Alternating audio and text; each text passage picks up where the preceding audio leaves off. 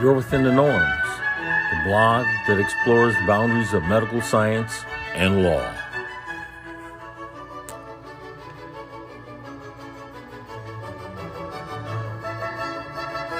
Reported by youarewithinthenorms.com.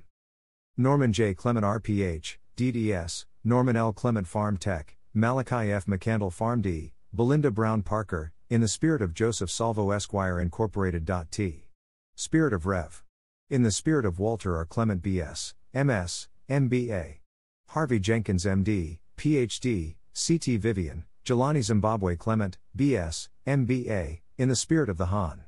Patrice Lumumba, in the spirit of Erland Clement S.R., Walter F. Wren III, M.D., Julie Killingworth, Leslie Pompey M.D., Christopher Russo, M.D., Nancy Seafield, Willie Gignard B.S., Joseph Webster M.D., M.B.A., Beverly C. Prince M.D., Fax, Neil Anand, MD, Richard Call, MD, Leroy Baylor, J.K. Joshi MD, MBA, Adrienne Edmondson, Esther Hyatt PhD, Walter L. Smith BS, in the spirit of Bram Fischer Esquire, Michelle Alexander MD, Cud Joe Wilding BS, Martin Njoku, BS, RPH, in the spirit of Deborah Lynn Shepard, Barris E. Muchett, Strategic Advisors.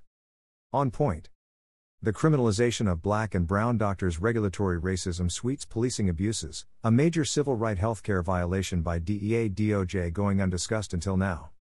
Over the past several years, our government has taken control of doctors' prescription pads.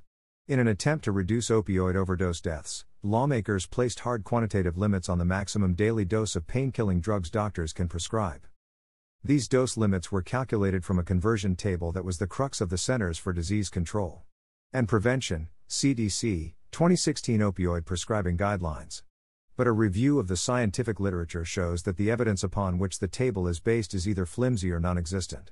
Even if the CDC recants its 2016 prescribing guidelines when it updates them later this year, the damage has already been done.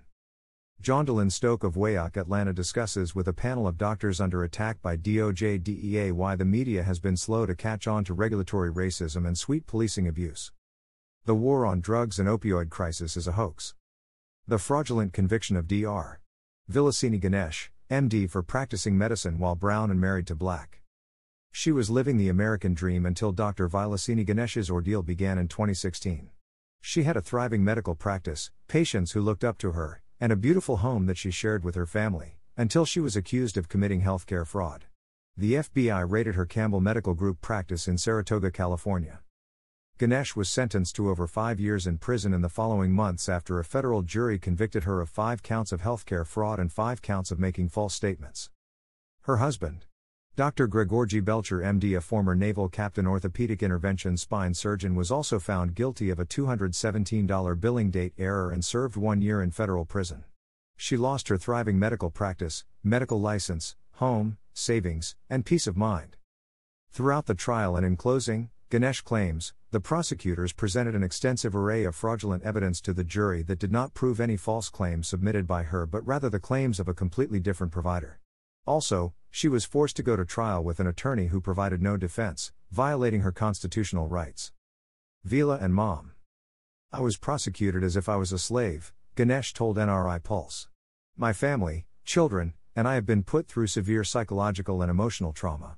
It feels like they always have a knife to my throat and a gun to my head. I've been waking up with nightmares for the past five years. For now, you are Ocean. You withinthenorms.com, Wynton Marsalis Concerto for Trumpet and Two Oboes, 1984. The Norms.